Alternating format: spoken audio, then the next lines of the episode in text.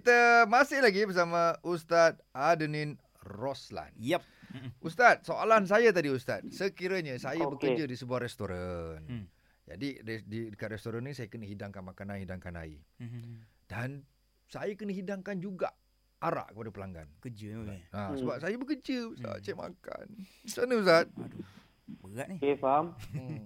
Uh, Okey, uh, saya umumkan sikit lah soalan tu. Uh, satu kerja restoran, satu lagi kita kerja di kedai sebeneka yang ada jual arak. Ah. Ha, okey. Baik. So, apa hukum dia? Hmm. Uh, sebenarnya, uh, Menteri Agama kita, Dr. Zulkifli Al-Bakri pun ada jawab dah dekat dia punya bayan linah Bayar linas. Ah. ah.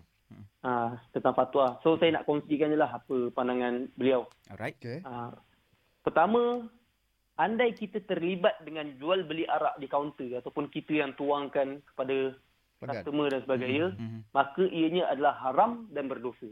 Oh tu dia. Dah jelas. kat situ. Ah, Clear, tu benda tu clear. Baik, baik. Kedua, sekiranya kedai tersebut ada menjual arak, Mhm. tapi ketika ada orang nak beli arak, dia pergi ke kaunter orang lain. Mhm.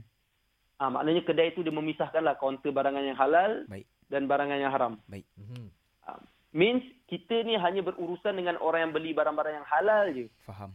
So, timbul persoalan berkat ke tak gaji yang kita dapat Hmm. sebab gaji tersebut adalah hasil campuran Mhm. penjualan benda halal dan haram. Baik. Hmm. Mhm. Ha, so ulama kata tak haram tapi makruh.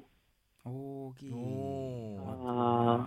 macam sebab kita mana? Hmm. kerja dekat tempat yang ada jual arak kan. So kita tak tahu gaji kita tu dia bercampur kan. Mhm, mhm, Ha, maka ianya makruh. mhm. Dan ketiga, yang lebih dekat dengan takwa adalah tinggalkanlah kerja tersebut. Subhanallah. Ha, sebab Nabi kata famani taqash syubhati waqa'a fil harami. Apabila kamu mendekati perkara-perkara syubhah, Allahu akbar. dia akan membawa kepada yang haram. Baik. Tak Hmm. ada benda syubhah yang membawa pada halal. Semua benda syubhah akan mendekati benda yang haram. Masya So orang yang bertakwa dia tinggalkan terus benda-benda yang Hmm. syubhah. Berhenti kerja cari kerja lain. Banyaklah kerja lain lagi eh Ustaz kan. Banyaklah. Sebab Terbaik, bila kita dekat dengan takwa, takwa itulah Allah akan bagi rezeki dari penjuru yang tak disangka sebenarnya. Yes, ustaz. Ya Allah. Ah, wa may yattaqillah Hajaja'an. yaj'al lahu makhraja. Allah bagi jalan keluar bagi semua masalah. Wa yarzuqhu min haitsu la yahtasib dan Allah akan bagi rezeki dari penjuru yang tak disangka. So Subhanallah. carilah takwa. Allahu akbar. Baik, ah. Itu Hmm. yang Hmm. Wallahu yakin. a'lam. Alhamdulillah. Masya Terima Allah. kasih Ustaz. Okey, Okey, insyaAllah jumpa lagi nanti Assalamualaikum. dia datang Ah, studio. datang studio Ustaz eh. insya-Allah. InsyaAllah. Jaga diri baik-baik Ustaz. Assalamualaikum. Assalamualaikum warahmatullahi wabarakatuh.